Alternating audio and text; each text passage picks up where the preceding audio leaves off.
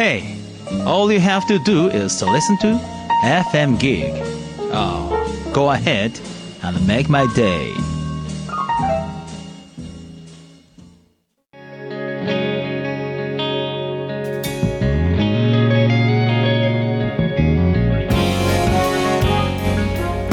Mori no Radio.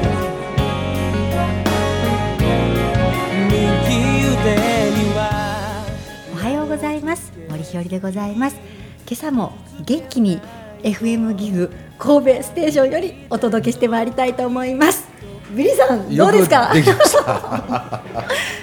ちょっと声が枯れてたけど大丈夫よはい、もういい感じいい感じいい感じはいもうちょっと練習しますはい。いやー今日も元気に始めてまいりたいと思いますが、はい。今週もそうですね。引き続きはいゲストを呼んでおりますはい。はい、松浦先生です。はい。よろしくお願いいたします。よろしくお願いいたします。いやー前回ではですね、もう松浦さんの間も出てこなかったと思っておりまして。イントロダクションのイントロを弾き始めた時で終わっちゃったもん。そう。まあもう私のね、うん。聞き下手がいやいや全然大丈夫やと思うよ。もっと引き出せたらよかったんですけど。僕結構、あの選手の30分間で、はいあーって感じるとこがすっごいあった。ああそうですか、うんもうね、うん。もっとあるんですよ、う。だから今日もっとこうね聞いていただいて、はい。でまたダメだったら来週も来てもらってそうですね、はい。もう本当にエンドレスで。はい。ぜひ今週も楽しみにしていただきたいと思いまわかりますした。今日はね、はい。人となりのことも聞きたいですし、そうですね。どうしてそういううん庭師になったかとか、そうですね。聞いてみたいなと思います。ぜひそうしましょう、はい。よろしくお願いします。はい。よろしくお願いいたします。繰り返が僕の心かき乱してゆく外れたボタン気づかないふりして FM ギー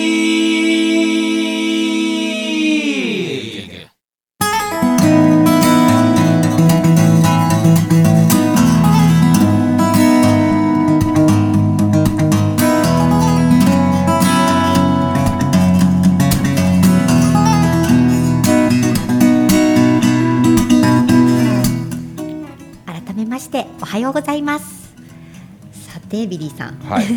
何からいきますかね。いや全然自己紹介のじの字も言ってませそうですね。ね。そうですね、はい。じゃあちょっとビリーさん、はい。はい。質問してください。ベタぶりでございますか。あなた。ベタぶりです。はい。いやまたあの、はい。先週はですね、はい。あの松浦さんですっていうことで、はいそうですね。えーささえ作庭師はい作庭家かもしくはもしくはえー庭師、庭師って言ったらいやあの、はいえー植木屋ですって言いながら、植木屋ですはいでその廃神社、うん。廃お寺とかそういう部分をこうやっていったとか、はい。でもともとには廃旅館をこうやっていったっていう、うん。どうもやったんですけど、はい。庭師っていつ頃からそういう庭に関すること土に関することをやろうってその辺のところをね生い立ちというかちょっとざくっと聞いてきなはあーそうですね、うん。あのいーか結構珍しいお仕事じゃないですか。ある意味ねあでもね僕らからしてみたら。僕らの地域からしたらそうまあ多いと思うんですけどね、はい。佐賀嵐山の辺あはい。はい、植木屋がもう石掘ったら植木屋に当たるっていうぐらい。あそうなんですか。はい。ご出身もそこなんですもんね嵐山のあたりでいらっしゃるんですよね、ああはいはいはい。はい。僕はちょっともともとちょっと勉強がダメだったんですよ。勉強がダメ。で。勉強が嫌い。はい。もう、えー小学校1年で挫折したと思うんですけど、はいはいははい、で、まあ、学校は好きやったんですけどうね、ん。でただちょっと机に向かって勉強するっていうことはちょっとあまり興味がなくて、はああよくわかる。ねはい。い。でまあ、僕ちょっと部活をやっていて何されてたんですか？あラグビーやってたんですあねおおラグビーはい、はい、で親戚のおおっちゃんがその大学のコーチをしてたんですね、大学のラグビーのはい、はい、ほんでその紹介で僕をあの花園高校っていうところがおおすごいじゃないそこに入れる入れへん話が出てきて、はい。でも勘弁してくれとうん親父に。うん あの何でもするから高校だけはちょっと勘弁してくれと。はい。でお願いしたらまた親戚のおっちゃんがはい。大阪で割烹料理屋やってたんですわ、ほう、はいはい、もう高校行くの嫌だから、はい。もう今日上地区言ったら今度親戚のおじさんが大阪に割烹料理屋やってた、はい。はい。で割烹料理屋にはい行ったんですねもう中学出てすぐに。ああもう勉強が学校行かんでいいんやったらもう何でもいいからって思って、で別に料理人になりたいわけでもなく。楽楽。はいとにかくそこから逃げたかったから。逃げたいっていうかまあまあそうですね。離れたかったんですねはちょっとまた机に座るっていうのはあちょっとそそれが嫌だったんですね、はい。はい、はいはいはいはい。それでそれでまあい行ったわけですね大阪に。そうですね。それがまたちょっとなんていうんですかね。今からもまあ今の言葉を使うと普通の言葉を使うと地獄の日々っていうんでしょうか、地獄の日々だったあのはのーまあ、中学を出て、ん。朝7時から2時ぐらいまでなんですね。い、朝7時から夜の2時まで。はい、はいあの朝起きて、うん。まあ、先で4畳半あるんですけど、うん。4畳半に4人寝るんですよ。うわー一人畳一畳や、はいはいはい。で僕が一番一番若いんで一番トイレに近い部屋、はい。とこですね。でもうバーンって開けられるんですようね、ん。でドケーって言って開けられて、うん。すいませんって言ってパッと起きてトイレ行かれてまた寝るっていう。う、んもうすごいなんて言うん。でしょうかねはいこう厳しい世界はいはいはいやったんです、うんでまあ僕1回でもアルバイトをしてたら、うん。すぐ辞めたと思うんですわ、あアルバイト経験があったらね、はい。はいはいでも1回もなくて世の中がこういうもんだと認識してしまったんそうか。ですね、中学卒業してすぐだから、はい。はいで、まあ親父には石の上もさににも3年っていうのを言われてましたし、うん。3年は辛抱しようと思ったんですよ、はい。でまあそう思ってる中でちょっとそこの親方が亡くなられて、その3年以内に、はい、2年で亡くなられはいて、で次の店っていうことになったんですけど、うんそこでもまたちょっと親父に勘弁してくれと。で家業があのうちの親父は植木屋やったんですね。はあはいはいはいで親父も親父は2代目なんです。はいで僕も植木屋をやりたいと。うんなまあ分かった。厳しいぞって言われてうん行ったんですけど、板前に比べたら。そっか。でということは中学卒業すぐお父さんの後つかずに、はい。その2年間でも、はい。料亭にいてたんがよかったんやよかったんですよ。はいはいは朝の8時から5時に帰れるんですわ。はいい8時5時に帰れる。7時2時やったんが。それ以来天国と地獄の最後です。そうねです厳しさがまた全然違うんですよね。はいはい。はい、でこう空を見上げられるし、うん気持ちよくて、はい。まあでもその板前の日々がでも良かったんですけどね、うん。僕には。でその時はちょっと先輩がとか親方がおっしゃられてることが理解できなかったですけど、うん。まだ16ね7なんで。でも辞めてからあああれは僕のために言ってくれはったなっていうのがもうすごく分かったんですね。はいはいはいはい。決してそのその自分の機嫌とか、うん。お店のために言ってはったんじゃなくて僕が至らないからいらん空気を放ってたんでしょうね、うんそのカウンターの前で。でそれに対してやっぱ怒られてたのはやっぱりあ僕のために怒ってくれてたなとすごく感謝したんですけどね、はい。でまあ感謝し、ね、気づいた時にはもう挨拶に行こうと思ったんですけど行ったところで先輩に行ったところで「お前何しとんねや」と。はいはいもうこんなとこはい暇にやったらもう働いてこいって言われても分かるんで、うんあほんなら僕がやることはそういう感動を人に伝えることなんだなっていうのおを、おはいはいに切り替えて、うん。でウェイキアでちょっと頑張ってうん。やってきたんですいけど、すごいです。それがあるからはい。結構はい。あれでしょうね8時5時やから、はい。はい、お父様がね「厳しいぞ」って言われたってあれっていう感じでしょうね。はい。うん。いやもう私は何も何ももう言葉を失うんですけど、うん。やっぱりね努力した人とか、うん。我慢した人とか、うん。そういう人が報われる世の中であってほしい。うん。とうん。つくづく思います。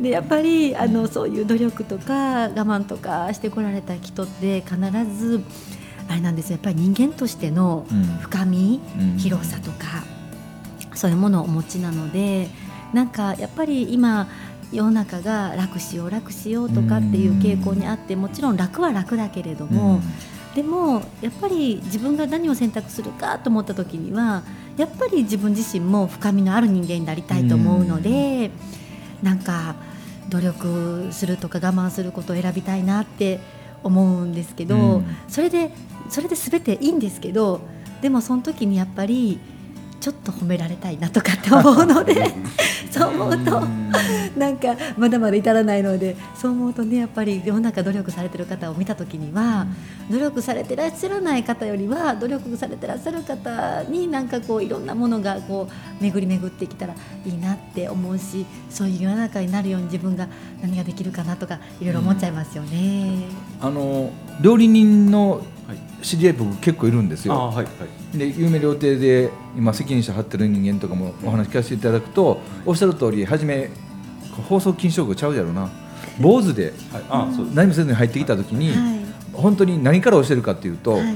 あの教えることがないんだって。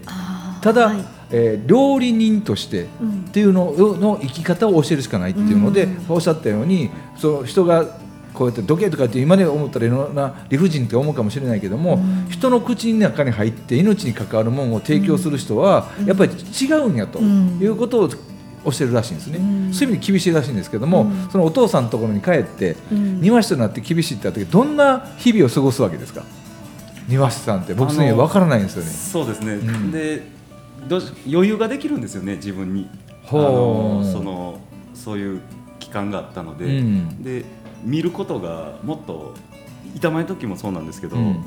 あの見習いなんですよ。見て習うんですそうですね全く教えてもらえないんですよ、でも先輩がやれって言われた時にやれなかったらこれがまたすごい仕打ちに合うんです はい。今まで何しとったんじゃと、はい何見とったんだよお前。はい、わかるわかる、よくわかる。はい。でその期間があったんで、うん。あの植木屋に行った時にはもうそれがもう身についてるっていうかはい、もう全部見てはるややってはることが全部すごい。バーッと全部見るんですよ、はいはで自分のやることをやるっていう。う、ん。でそのままそれが良かったんですけどね、うん。はえーいやどんどんなことするんですか庭？い、はい、あのね植木屋さんってやっぱりその名の通りやっぱりこうどっかの木とか切ったりするとこよく見てい見たりとか。そうですね、はい。これもまた植木屋にもいろいろねあるとは思うんですけど、まあ、うちはまずその庭に入らせてもらえ、うん。もらって、はい、あのその中の空気をまず感じる、うん。はい、であの呼ばれてる以上それはもう綺麗にしていくのが当たり前なんですよ、そうですよねはい、もうもう絶対的なことなんですけど、うん。でそれは庭をきれいにするのと、うん。その中のあのなんていうんですかね空気感も整えるのも仕事だと思ってうるんです、ん。であの庭に庭庭っていうのはこう石が置いてあったり植木があるんですけど全て配置があって、うん。その配置が狂ってるとに人は感動しないんです。よはあ、それぞれ石であろうが例えばたまに池とかもあるじゃないですか、うん。あれ配置は決まってるんですか、あほんではあの皆さんもお寺に行かれたことがあってスーッと入っていって、いうん、綺麗だなと思わない庭っていっぱいあると思います。ありますあります、はい、別に感動もしない、はい。それは配置が間違ってるんですよ、配置が間違ってるんですね。はい、で何と一緒かって言ったらね音と一緒なんですわ。音？絶対音感と一緒あはいはいはいはいで絶対的な配置っていうのがあるんですよ、うん。それを間違うとあの音も一緒,、ね、一緒でやっぱり聞いててうん。気分悪いですよね、うんうんで庭もそれが配置が間違ってたらん。何の感動もないんです。よ、うんで庭の一番大事なとこっていうのは庭ってあのやっぱ芸術的なものなので,、はいであって感動しない庭って何の意味もないと思いますよ、庭としてね、は、はいいはいはい。はい。感動しないとね。はい。はでそれを整えて整えると空気の流れが良くなって、いうん。そこの空気感が有利に働いてくるっていうところですね。あの今平気でさ、はい。しらーっと言っちゃいましたけどね、はい。こう見てだけで感動を与えるってそれ生半可なことちゃうっすいやすごよいと思いますね。だだって解説が流れるわけでもないわけだからさ、そうですね。うん。いやーでねそれがねそのその感動があの空間その空間の配置によってね、はい。同じものを使っていても配置が違うと感動しなくて、言ってるよな、はい、配置がちゃんとしてれば、まあ、違和感ないと言いますかあるべき場所にいてくださればうん。感動する、そうですね。はい。はい、何でももうこの今このセットも一緒なんですけど、やっぱりあるべきところにあるから使いやすい。うん。はい、で仕事ができる。うんっていう。ね、うん。これがもしうん。全然違うところにあればやっぱり気持ち悪いですし、はい。そんなんはどうやってま学び取られたんですか？どうやって、僕ね、は本当言いたいわ、はい。何人か植木屋さんっていう人と、はい。そういううん仕事にされてる方をコンサル入ったことあるけど、はい。そんなん教えても言ってなかったよそんなん。そうですか、う んはい。なんかこの、はい。どこどこの木をどこどこにこう食事するときに苦労したとか、はい。枯れなくするとかそんな苦労話聞いたけど、はい。今言って配置の違うだけで俺もすっげえ感動してるもん、はい。はい。そんなんどうやって学ぶんかな思ってね、い。やこれはもう松浦さんの感性なのかなと思うんですけど、はい。まあね、やっぱりそこも板前につながってると思うんですよ、はい。はい。はい。やっぱりその僕その15歳で入って、うん。あのもう口止めされたんですね。お前は30まで自分の意見言うなよ。あそういう口止めね、はい。うん、30は自分の意見言うなと、はい。とで「はい」って言って、うん。き守ったんですね、はい。なもう人の意見をもうはい。聞き倒して見倒すんですよね、うん。はい。で絶対自分の意見は言わないんですけど、はい。こう探すんですよね自分の位置を、はい。で探し続けてそうで自分が仕事を自分の仕事の時は自分の配置で置くんですけど、うん。やっぱり聞けてよかったなと思うんですそれ。うんそういうことやのね、はい、前に松浦さんがここにあったら物がここにあったらうん。違和感ないけれどももうここにあるだけでなんかはい。気持ちが違う。こういうことだみたいなことをおっしゃって、確かにと。こ自分に違和感のあるところにあったらずっと気になりますし、うんでそれが庭っていうものはここにあるかここにあるかの差っていうのはね確かになって思うんですよね。ね。そのだからあるべき場所に戻してあげるだけみたいなことをおっしゃるので、うん。なるほどてで前お水をねあの草木にあげる時だって、うん。別に自分があげるっていうことではなくて手を出せばもう欲しい、水ちょうだいって言ってるところがに呼ばれていくみたいなことをねおっしゃってらっしゃいますよそうですね。あのね。えーとね、樹木もねあのワンちゃんとか猫ちゃんと一緒でね、まあ、意思表示はできないんですけど、うん。あの一緒なんですね。もううん。生き物として、ん。で、まあ、お水かわいあの、まあ、太陽がねバーッと取ってって人間も一緒ですよね、はいお水飲むんですよ、はいでそう。お水をこう出すんですよね放送、はい。でここで大事なことはあげたいとかうん。あげさせていただくとかうん。あげるとか、うん。そういう意識を全部消すんですよ、うん。もうゼロに持っていってもう手を出して水やると教えてくれるんですよ、うん。ぎゅーっと放送行って行き過ぎたらぎゅーっと戻されるんですよ、欲しいだけ欲しいんですよね、うん。はいそういうとこですよね。うん。人間って人間って人間ってって思う時ありますよね。今のを通訳すると、はい。人間って思考回路で物事を考え出すとおかしくなるんですよ。そうですよね。あでとおごりとかもね。そう。だ感性、はい。つまり感じてる感覚の世界だけで生きていくと、はい。今の、はい。そう。はい。何も考えずに感覚だけでやると、うん。押し戻されるという感覚やし、あります。はい。はい。はい。そうですね、それはすっげえようわかる。はいはい、うんはい、とってもありますね。場所によってはですね。うんそっかそういう不遇の時代から、まあ、修行の時代からお父さんとか入ってきでその時に言われた通り30までは行かんとこうと思って黙っていろんなことを聞いてた時にふっと感じたわけなんですねその位置が違うとおかしいと。そうですね、すべて気づいていくんですね。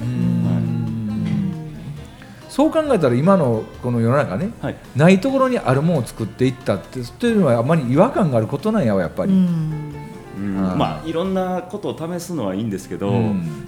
やっぱりそのねそこに自分が立ってるっていう、うん。ね感謝の問題だと思うんですけど、うん。ね何を作ってもいいんですけど、でまた芸術ってなんて言うんでしょうか、もともと神楽だと思うんですよ僕日本は。はいはい。はいで神楽っていうのははい。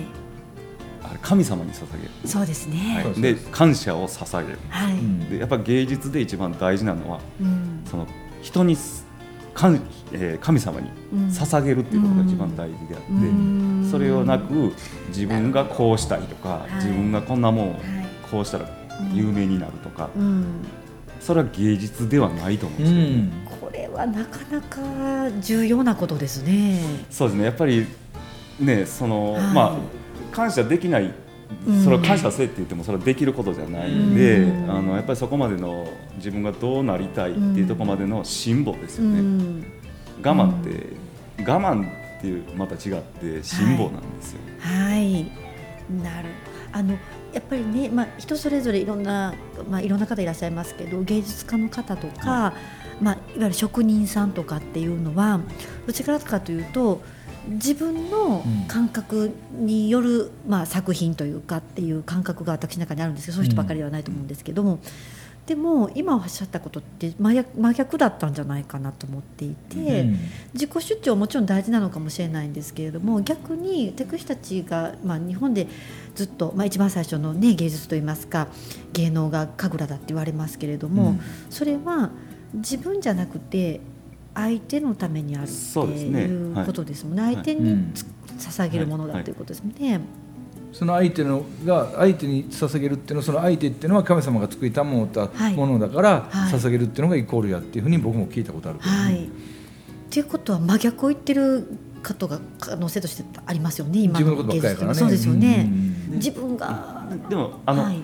どっちも間違いじゃないんですわこれ。うんどっちのはあの話も間違いではなく、はい。でやっぱりそのこういう人がいるこういう人がいる、うん。それを認め合うことがうん。欠けてるっていうだけなんですよ、なるほど。はい。十人十色うん。でこういう考えの人がいる、うん。でこういう考えの人がいる、うん。でまああこっちの人からしたらこっちが間違いだと思うかもしれないんですけど、うん。この人にはそういう考えがあってうん。でこの先その、ね、どうなっていくかわからないことに対してこの人はその時点でそれを言う、その責任感ですよね。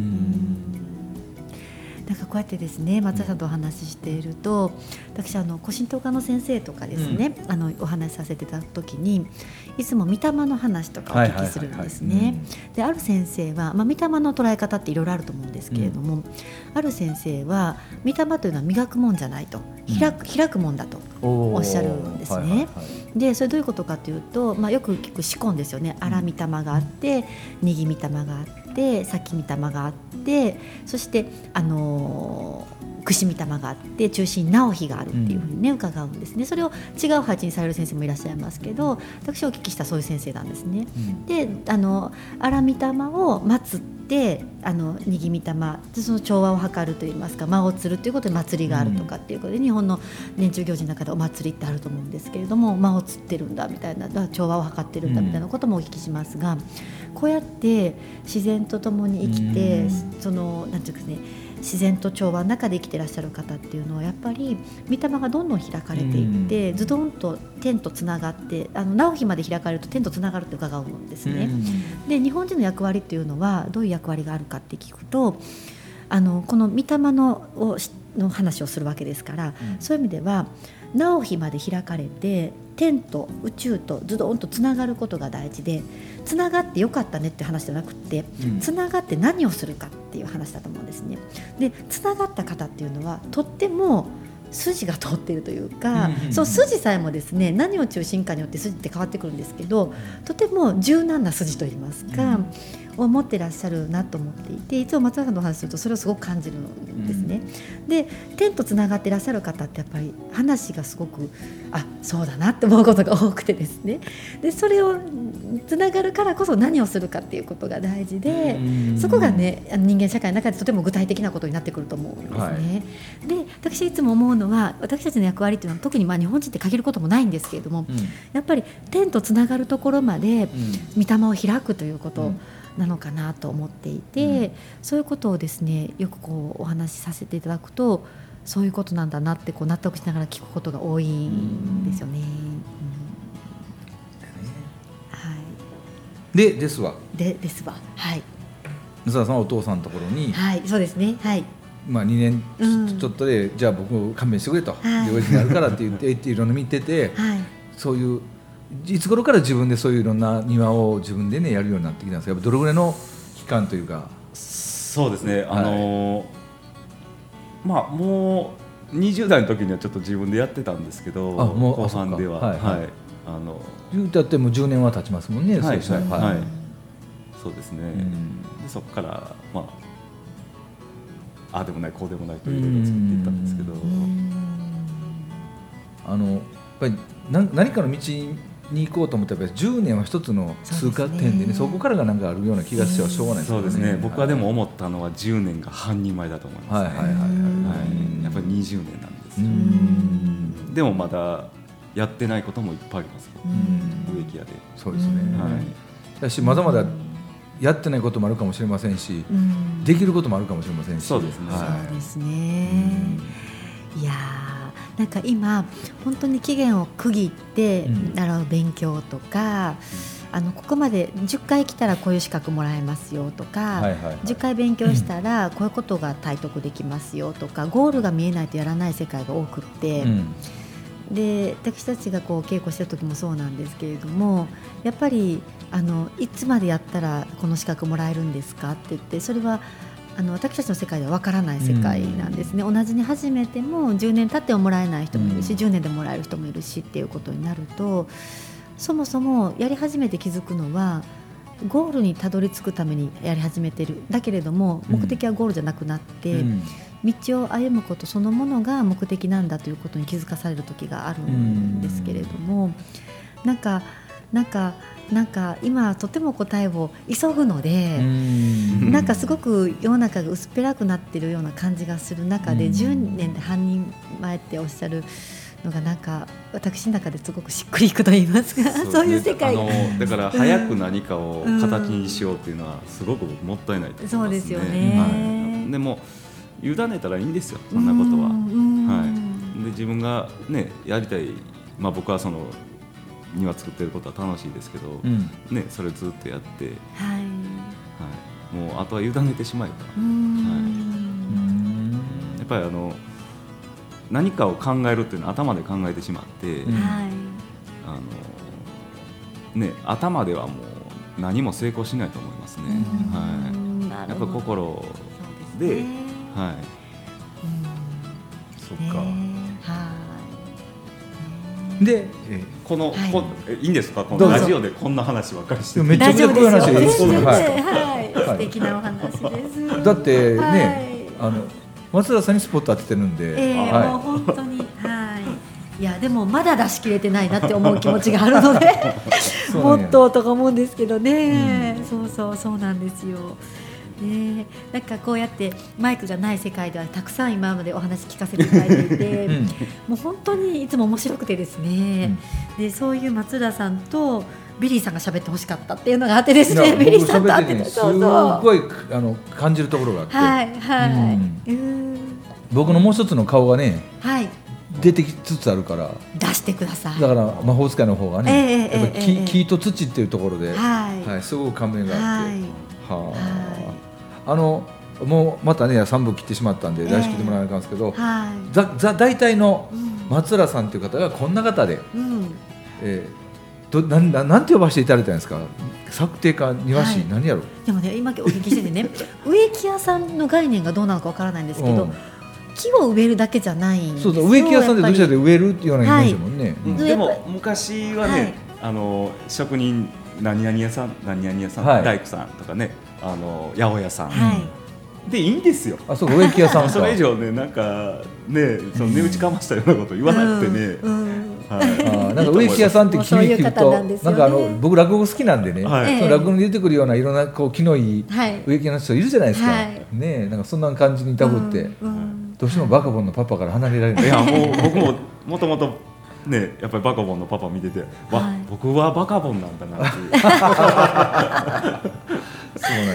いやーそっかバカボンのパパって植木屋さんでしたっけ？そうなんそれも腕がいい。あそうですか。本当に本当に。えー、うん。そうですか。そうなんよ。知らなかったです。はい、えーじゃあですね、来週もう一回来てもらった時には、はい。えどこでなぜ森日和と出会ったかよ、ああそうですね。だって去年としてですけどたくさん、えー地域にもあられるってぐらい、はい。そういう植木屋さんおるわけでしょ、ええその中のなぜあったかっていう、まあでもこれも必然ですね。そうその話は今更ダメよもう時間ないから、はいしないしません、ね。はい。でもそれで出会ったから、はい。今日来ていただいてるわけだし。そうですね。うん。はい、わ何か僕はそれを聞いてるとはい。何かのきっかけというか、うんうんうん何かの作用が働いたような気がしょうがない。そうですね、うん。はい、はい。ぜひ来週そういう話をさせていただきたいと思います、で今からやろうとしていることに、はい。松原さんがどう絡んでいって、あそうですね。どんなことしていっていくかっていうことを聞いても、多分30分足れへんので、はい。結局3月全部来てもらうかもしれない。その可能性高いですね、はい。そんな感じですんではい。また来週もよろしくお願いいたします。はい、よろしくお願いいたします